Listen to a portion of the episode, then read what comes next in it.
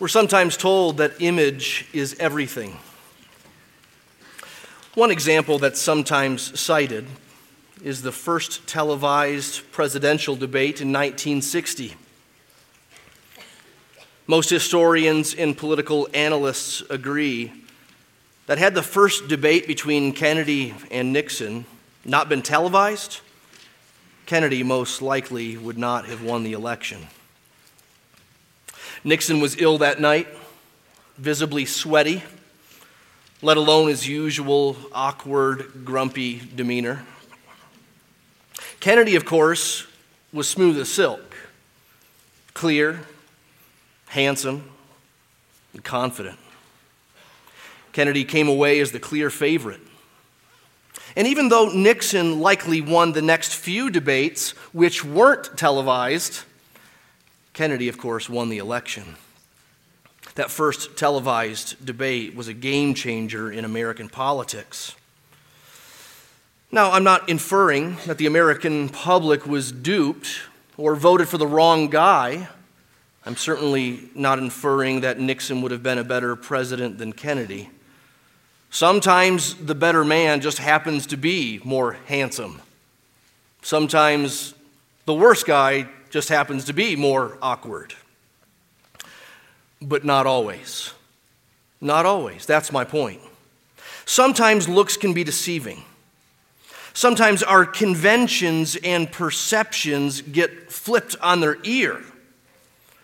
And yet, we often remain doggedly committed to, to making judgment calls that are only skin deep, that are only first impressions. Sometimes we really do function as though image is everything. Turn with me, if you have a Bible with you, to 1 Samuel 16. 1 Samuel 16. It's a chapter which powerfully reminds us to not judge by mere appearances. It reminds us that God doesn't operate like us. He sees and decides not with eyes as we do. We learn this as we're introduced to the new and future king of Israel. God has rejected King Saul at this point in the story of 1 Samuel, and now he reveals to us a man of his own choosing David. We'll read the last couple verses of chapter 15. They really lead into chapter 16 and then we'll read the first half of chapter 16, getting to the second half a little bit later. So, chapter 15, starting in verse 34. Then Samuel went to Ramah, and Saul went up to his house in Gibeah of Saul. And Samuel did not see Saul again until the day of his death. But Samuel grieved over Saul. And the Lord regretted that he had made Saul king over Israel. The Lord said to Samuel, How long will you grieve over Saul, since I have rejected him from being king over Israel? Fill your horn with oil and go. I will send you to Jesse, the Bethlehemite, for I have provided for myself a king among his sons. And Samuel said, How can I go? If Saul hears it, he will kill me. And the Lord said, Take a heifer with you and say, I have come to sacrifice to the Lord and invite Jesse to the sacrifice, and I will show you what you shall do. And you shall anoint for me him who I declare to you. Samuel did what the Lord commanded and came to Bethlehem. The elders of the city came out to meet him trembling and said, Do you come peaceably? He said, Peaceably. I've come to sacrifice to the Lord. Consecrate yourselves and come with me to the sacrifice. And he consecrated Jesse and his sons and invited them to the sacrifice. When they came, he looked on Eliab and thought, Surely the Lord's anointed is before him. But the Lord said to Samuel, Do not look on his appearance or on the height of his stature, because I've rejected him. For the Lord sees not as man sees. Man looks on the outward appearance, but the Lord looks on the heart. Then Jesse called Abinadab and made him pass before Samuel. And he said, Neither has the Lord chosen this one. Then Jesse made Shammah pass by, and he said, Neither has the Lord chosen this one. And Jesse made seven of his sons pass before Samuel. And Samuel said to Jesse, The Lord has not chosen these. And Samuel said to Jesse, Are all your sons here? And he said, There remains yet the youngest, but behold, he's keeping the sheep. And Samuel said to Jesse, Send and get him, for we will not sit down till he comes here. And he sent and brought him in. Now he was ruddy and had beautiful eyes and was handsome. And the Lord said, Arise, anoint him, for this is he. Then Samuel took the horn of oil and anointed him in the midst of his brothers. And the Spirit of the Lord rushed upon David from that day forward. And Samuel rose up and went to Ramah. We'll stop there. There are three different scenes, different places in 1 Samuel 16. We've read two of them so far. I think it'll help us, though, instead to break this down according to six different themes with a TH, themes, not scenes. Now, most of what we'll cover is in the first half of this chapter, which we've already read. We'll spend most of our time on the, in the first half, and then we'll cruise through the second half on purpose. We'll see first Samuel's unshakable sadness. Samuel's unshakable sadness is really the theme of the end of chapter 15, and it's also how chapter 16 begins. The prophet and the rejected king have parted ways, never to see each other again. Samuel's grieved over Saul. And sometime later, we're not told the space of time between the end of 15 and the beginning of chapter 16, but sometime later, Samuel is still grieving. From one angle, Samuel's long grieving is commendable. I mean, God himself was grieved at the end of chapter 15. Samuel's grieving, no doubt, about Saul's sin. He's sad about sin's terrible consequences. No doubt he's mourning the state that the nation is in at this moment when the king is the rejected one. All that's commendable to be grieving over that. We can learn from that. We should grieve over sin. From another angle, though, Samuel's grieving is slightly misguided. Proof is that God gives a mild rebuke to it. How long will you grieve over Saul, since I have rejected him from being king over Israel? God said. Saul continually did what was right in his own eyes. That was the state of the nation as the story of 1 Samuel began. That's the problem that needs addressing. And rather than fix it, Saul is actually demonstrating the problem. He, like the nation, does what is right in his own eyes consistently, increasingly. He's self willed. He's rejected the word of the Lord, and now the Lord has rejected him from being king. Another will replace him. Samuel not only knows this, he has spoken it. He's the one who has spoken it to Saul on God's behalf. He also told Saul that the God of Israel doesn't regret or relent or change his mind. He doesn't go back in his word. This thing is going to stick. There is a way forward but there's no going back. Samuel should know this. So his severe mourning should eventually turn to hope and expectancy. It should eventually be forward looking because God has promised more to come. God isn't done. He has a plan, He has a man. And He's unfolding that plan more even now in this chapter. So we first see Samuel's unshakable sadness, but secondly, we see God's sure plan.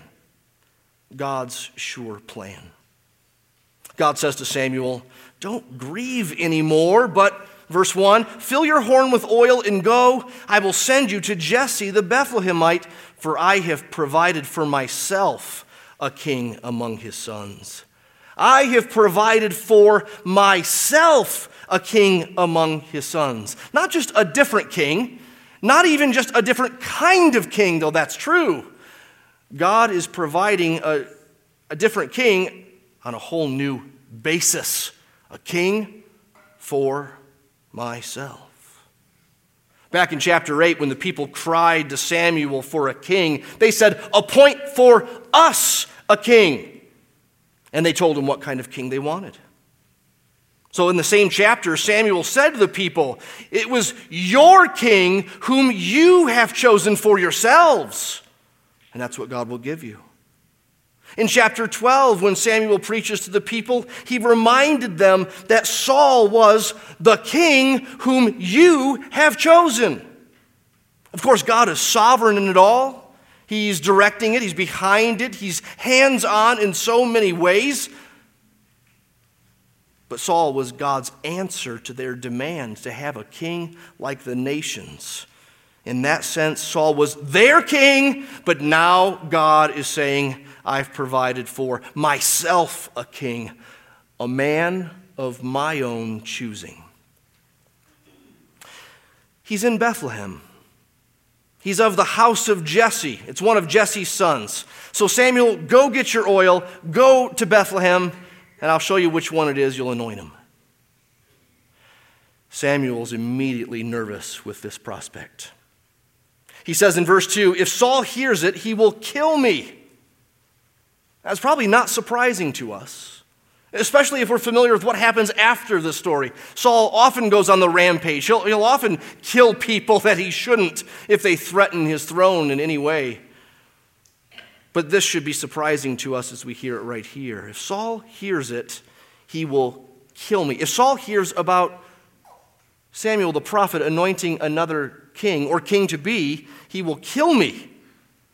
Don't forget, Saul already knows he's the rejected king. It's been repeated multiple times. God has said that he's tearing the kingdom from Saul and giving it to another. So here now, Samuel knows Saul is waxing worse and worse. And Saul will fight to keep his throne despite what God said. And he will fight to keep his throne even to death, even the death of God's prophet. This is a foreshadow of what's to come. Saul desperately clutching and clawing to keep his throne. And in all of it, he's opposing God, not just a prophet, not just circumstances. He's opposing God, even though it's futile. So God tells Samuel to go to Bethlehem, not overtly announcing a royal anointing, but saying that you're there for a sacrifice. The story doesn't tell us about the sacrifice actually happening. That doesn't mean that it didn't happen. Samuel wasn't lying when he went into Bethlehem and said to the elders, I'm here for a sacrifice. It just wasn't the whole truth, and that's okay. This anointing is on a need to know basis at this point. So God says, just make sure Jesse and his house are there and I will tell you which one you should anoint. Now, let me hit pause on 1 Samuel 16 for a bit. And let me show you just how sure God's plan is. You might have noticed that the location or the hometown of David was mentioned already a couple of times in 1 Samuel 16. Jesse, the Bethlehemite, Bethlehemite, verse 1. He came to Bethlehem, verse 4. If we read on in verse 18, we'll, we'll see again Jesse the Bethlehemite. Next week, Lord willing, when we see chapter 17, we'll see that David was the son of an Ephrathite of Bethlehem in Judah named Jesse. We'll see again in chapter 17 that David was about feeding his father's sheep in Bethlehem. And we'll see David introduce himself. I am the son of your servant Jesse, the Bethlehemite. Bethlehem and Jesse are getting repeated six times in two chapters. It seems superfluous, doesn't it? We'll turn back to the book of Ruth. One book before, one book to the left.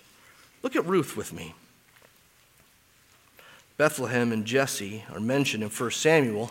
They're also mentioned in Ruth. Ruth was written after the time of David, written after, but it, it, it, it's written about a time that's well before David. It's about a story that's well before David, two generations to be exact. Eight times in the book of Ruth, Bethlehem is mentioned. Eight times. Again, it seems superfluous. It's about a family that's from Bethlehem. They're Bethlehemites, but it just keeps getting repeated over and over Bethlehem, Bethlehem, Bethlehem, Bethlehem. And then you get to the end. Look at chapter 4, verse 17. A son is born to this Bethlehemite family. A son has been born to Naomi. They named him Obed. He was the father of Jesse the father of David. And then it goes into a genealogy. These, the generations of Perez. Perez fathered Hezron. On and on it goes until you get to the last verse. Obed fathered Jesse, and Jesse fathered David. So there's this family in Bethlehem. It seems like an insignificant story. But this one gives birth to a son and that'll be the grandpa of David, the father of Jesse. And that's why 1 Samuel is emphasizing Bethlehem, Bethlehem, Bethlehem. Jesse, Jesse, Jesse. Whether Ruth was written first or 1 Samuel was written first, it doesn't really matter. They both are trying to emphasize that this is all according to God's plan. That David isn't an accident, it's not arbitrary, it's not reactive.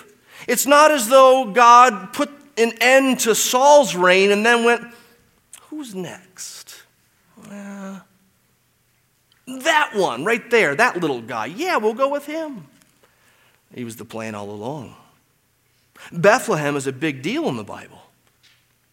And of course, not just because David was born there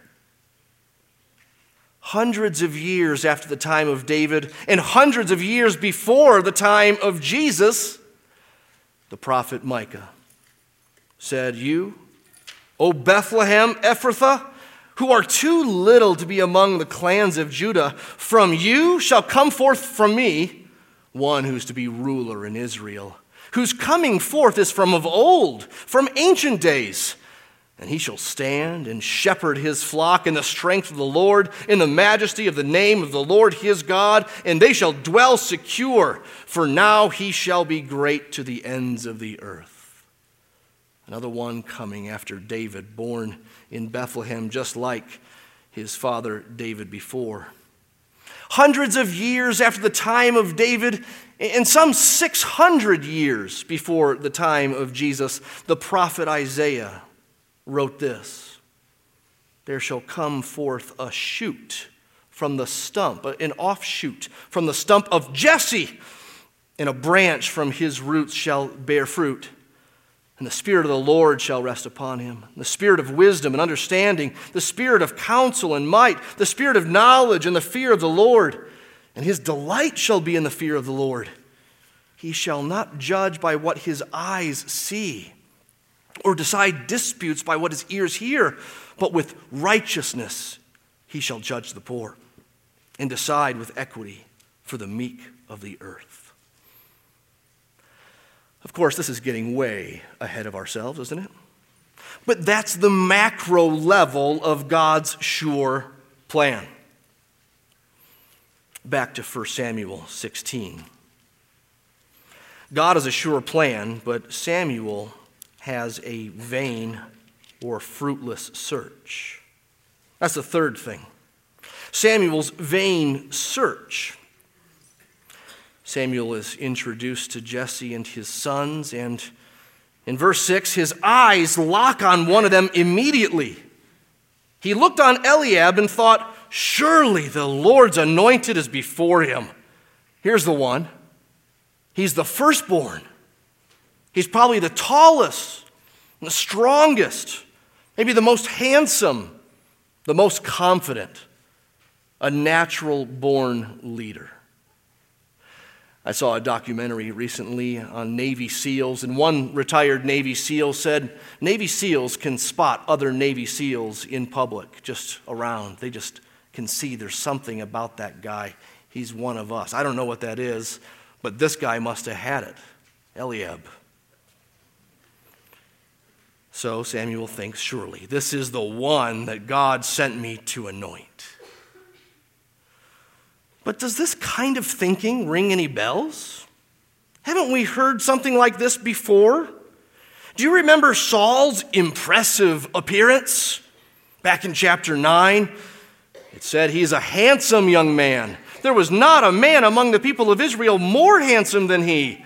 From his shoulders upward, he was taller than any of the people, a whole head taller. In the next chapter, he's introduced to the people.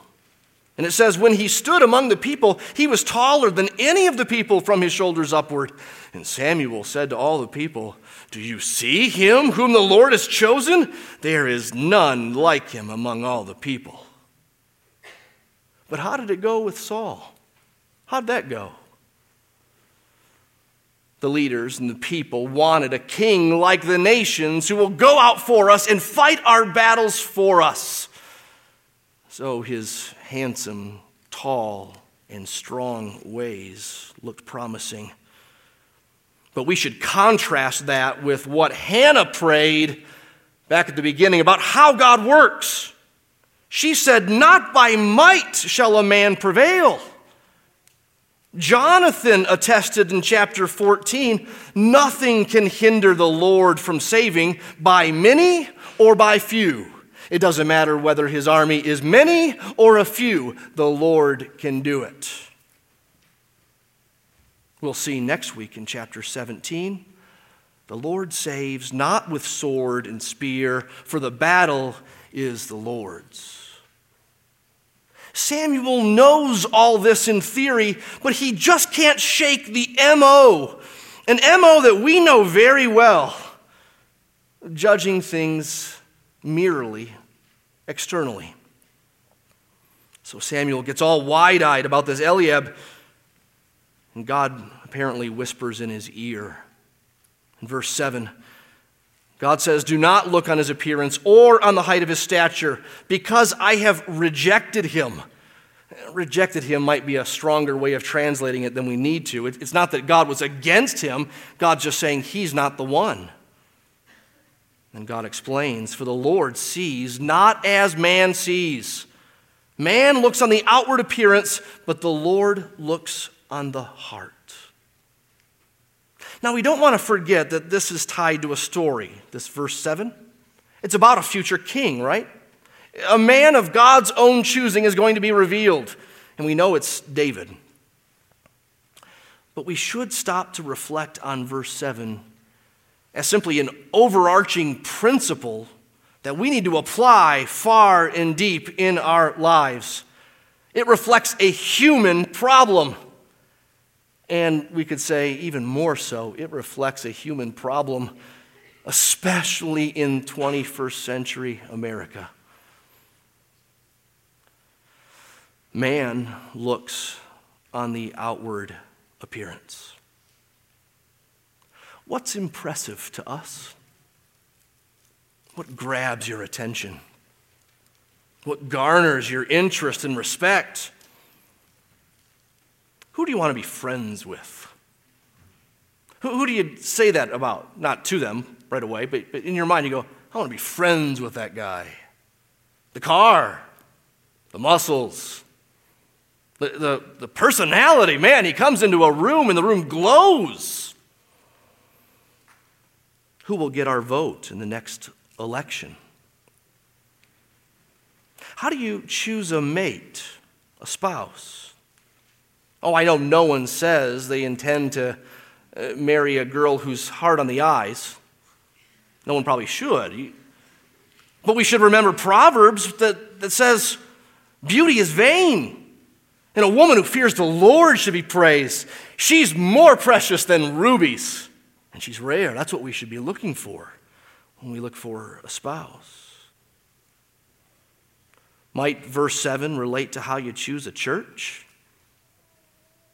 What if Desert Springs Church was 100 people or less? What if it was 100 people in this room? I've been in rooms like that. It can be awkward. What if our musicians were less talented? What if my beard no, I, I won't even go there. I'm just kidding. just kidding. How do you choose a church? What's impressive? in the Lord's work? How does a church choose its leaders? What basis does it use to say, that's our guy right there? Uh, is he a, a man who runs a big and successful business? And that alone? Or is he a man on his knees who weeps easily, and worships fervently, and loves the flock? I can say over the years at Desert Springs Church, our elders and deacons have comprised guys with PhDs and those with high school diplomas. Uh, they've been those of white collar and those of blue collar. The Lord looks on the heart. We should too. But that also makes us ask the scary question of what God sees in us if God looks on the heart. We look on appearances, God looks on the heart. So there's no duping him. You might have everyone fooled. You can fool mom and dad, you can fool you can fool wife and or husband, you can, you can fool the boss. You can fool everyone in your community group. There's no duping God. He sees us. And what does he see? Maybe a question we should also ask of verse 7 is what am I longing to be? What am I working on? How am I judging myself? How am I assessing self according to mere appearances and the impressions and reputation that, I, that others see and hear of me? Or is it the heart and the heart before God? Well, this principle of verse 7 becomes even clearer as the story of 1 Samuel 16 unfolds some more. Jesse parades each of his sons before the prophet, probably from older to younger. With each one, Samuel says, Not this one. You can imagine Jesse scratching his head harder each time another one is told no. I mean, okay, it's not the firstborn. Surely it's the second-born. No? Well, it must be the third-born. No? It's shocking each time. Seven sons pass before Samuel. And the conclusion, verse 10 the Lord has not chosen these. It's a scene right out of Cinderella, isn't it? That's where the Bible got this story Cinderella. of course not even down to the, the one candidate that isn't yet in the room. That leads to the fourth theme of 1 Samuel 16 God's surprising choice. God's surprising choice. Look at verse 11. Then Samuel said to Jesse, Are all your sons here? And he said, Well, there remains yet the youngest. The Hebrew can be translated littlest. There's one, the littlest, and the youngest. But behold, he's keeping the sheep. And Samuel said to Jesse, Send and get him, for we will not sit down till he comes here. David was such an unlikely candidate that he wasn't there, and no one thought to go get him. He's a child.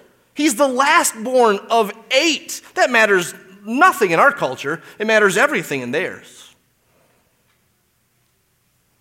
But Samuel knows what God said. It'll be one of the sons of Jesse. There's only one left. Go get him. I'll stand. It could probably take a long time to go get David in the field with the sheep. I'll stand. I'll wait. Hurry it up. Go get him. Then read verse 12. He sent and brought him in. Now he was ruddy and had beautiful eyes and was handsome. Don't get too entranced by that description of beautiful eyes and, and handsome. In the next chapter, it's his youth and his short stature that gets emphasized again. In this chapter, he's the youngest and the littlest. So, despite his handsomeness, he's chosen. He's the least likely candidate. And yet, the Lord said, Arise, anoint him for this is he. David is a surprising choice. Well, is it really surprising?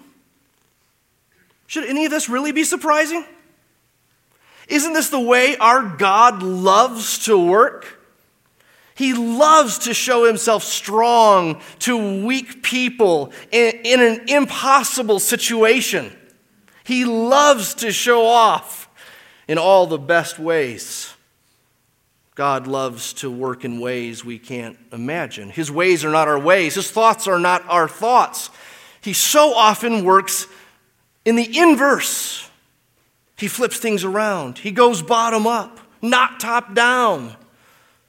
You think of how God showed Himself faithful and strong and glorious in those years of Israel leaving Egypt and traveling in the wilderness before the promised land.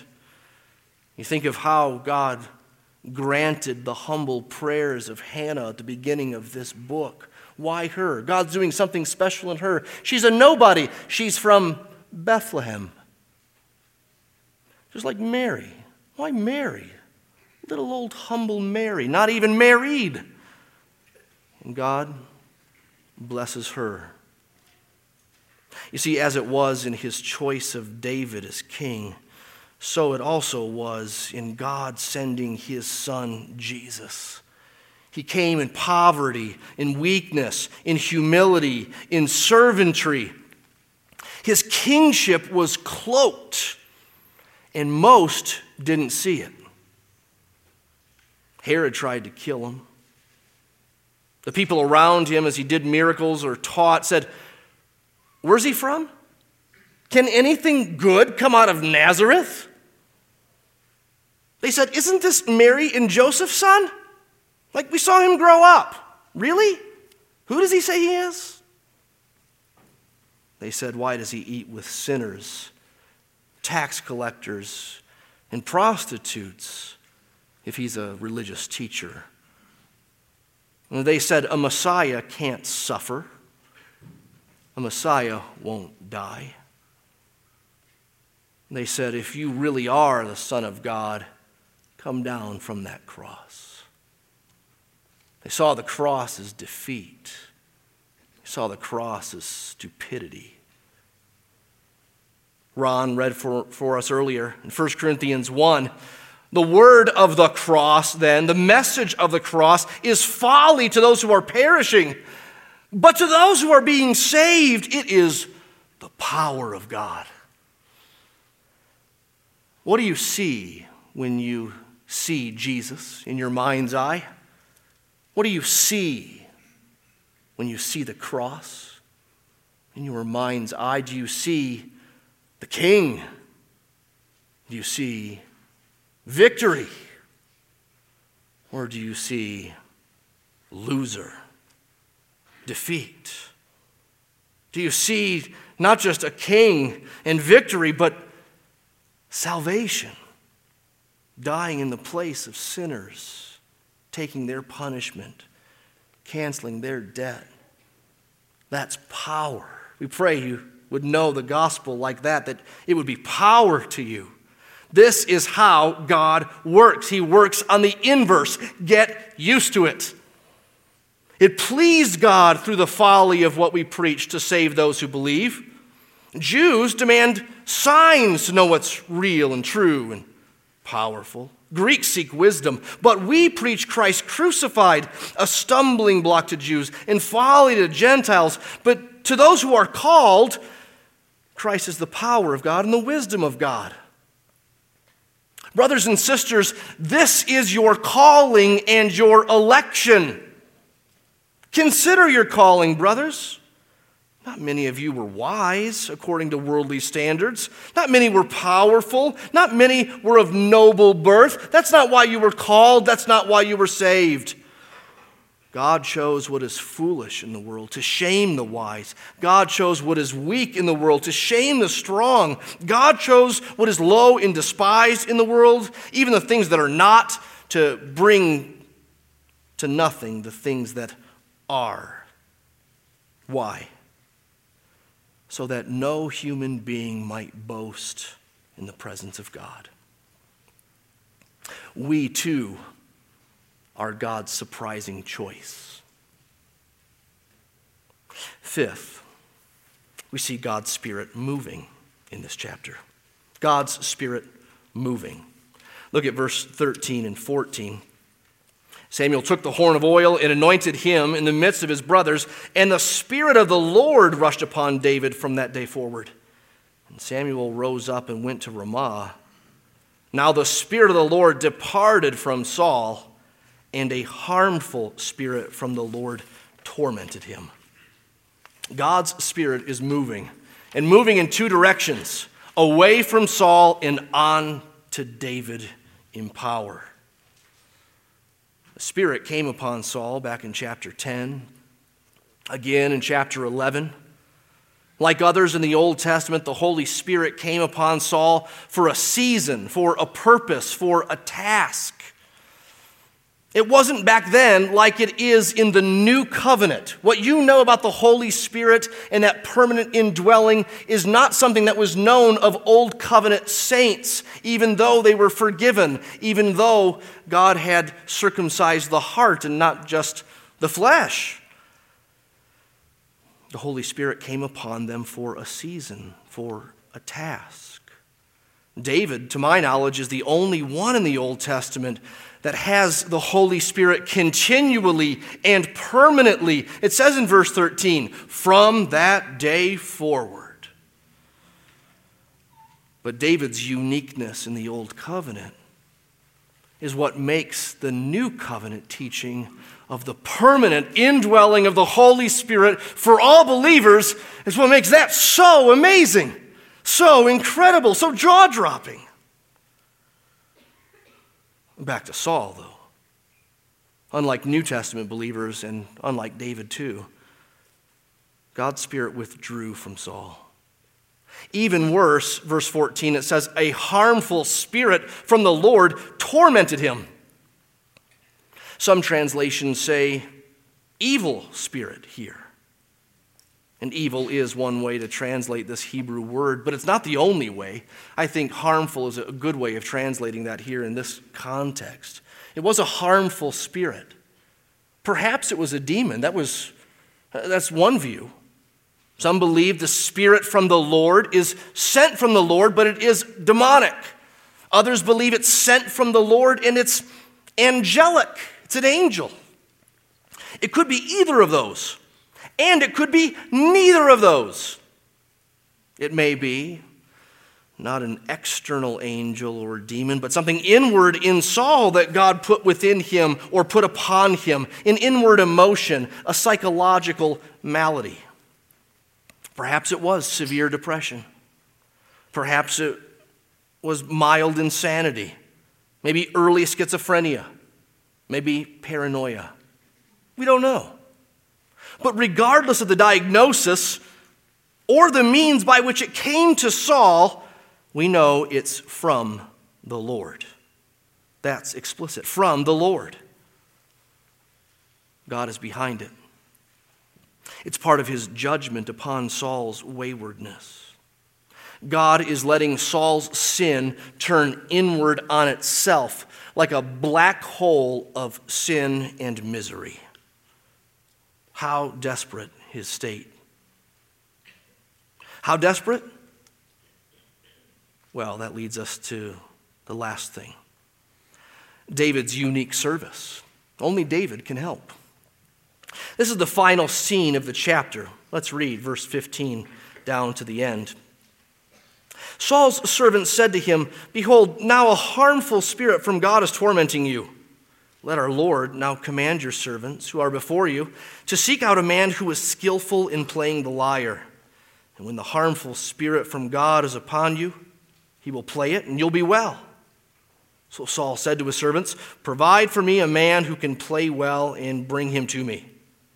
One of the young men answered, Behold, I've seen a son of Jesse, the Bethlehemite, who is skilled in playing, a man of valor, a man of war, prudent in speech and a man of good presence, and the Lord is with him. Therefore, Saul sent messengers to Jesse and said, Send me David, your son, who is with the sheep. And Jesse took a donkey laden with bread, and a skin of wine, and a young goat, and sent them by David to his son, uh, sent them by David his son to Saul. David came to Saul and entered his service, and Saul loved him greatly. He became his armor bearer. And Saul sent to Jesse. saying, Let David remain in my service, for he has found favor in my sight. And whenever the harmful spirit from God was upon Saul, David took the lyre and played it with his hand. So Saul was refreshed and was well, and the harmful spirit departed from him. Now, to understand this half of the chapter and its purpose in this chapter, I have to explain something about chronology in 1 Samuel. At the end of chapter 16, the picture is painted of an adult David in Saul's service, a, a, personal musician to Saul, an armor bearer eventually of Saul, a man of valor, a man of war, a man loved by Saul and found favor with Saul. But next week, Lord willing, we'll see in chapter 17, that famous story of David and Goliath, David as a young shepherd boy. He's shepherding the flock. He's dismissed by his brothers. And Saul doesn't know who he is. What's with that? Well, the explanation is simply that they did not write history like we do today. And that's okay. The kind of history we're most used to is in a straight line chronology. You put everything in order and you don't take it out of order. That messes up with dates and things like that. They didn't care about that stuff, though. The kind of history they wrote, in fact, it's also in the Gospels at times, they thought in terms of snapshots. And then they put those snapshots, a story snapshot, they put them uh, in general chronology. But they were okay with at times taking two snapshots and putting them together out of chronology if it helped to show something, if it helped to communicate something. So, two snapshots that have the same theme or are contrasting themes can go together sometimes. That means that as we begin chapter 17 next week, we'll actually take a step back in the chronology from where we've been in chapter 16. But why? Why, why put these two pictures together? David anointed, and then David in Saul's service? Why put those together in the same chapter?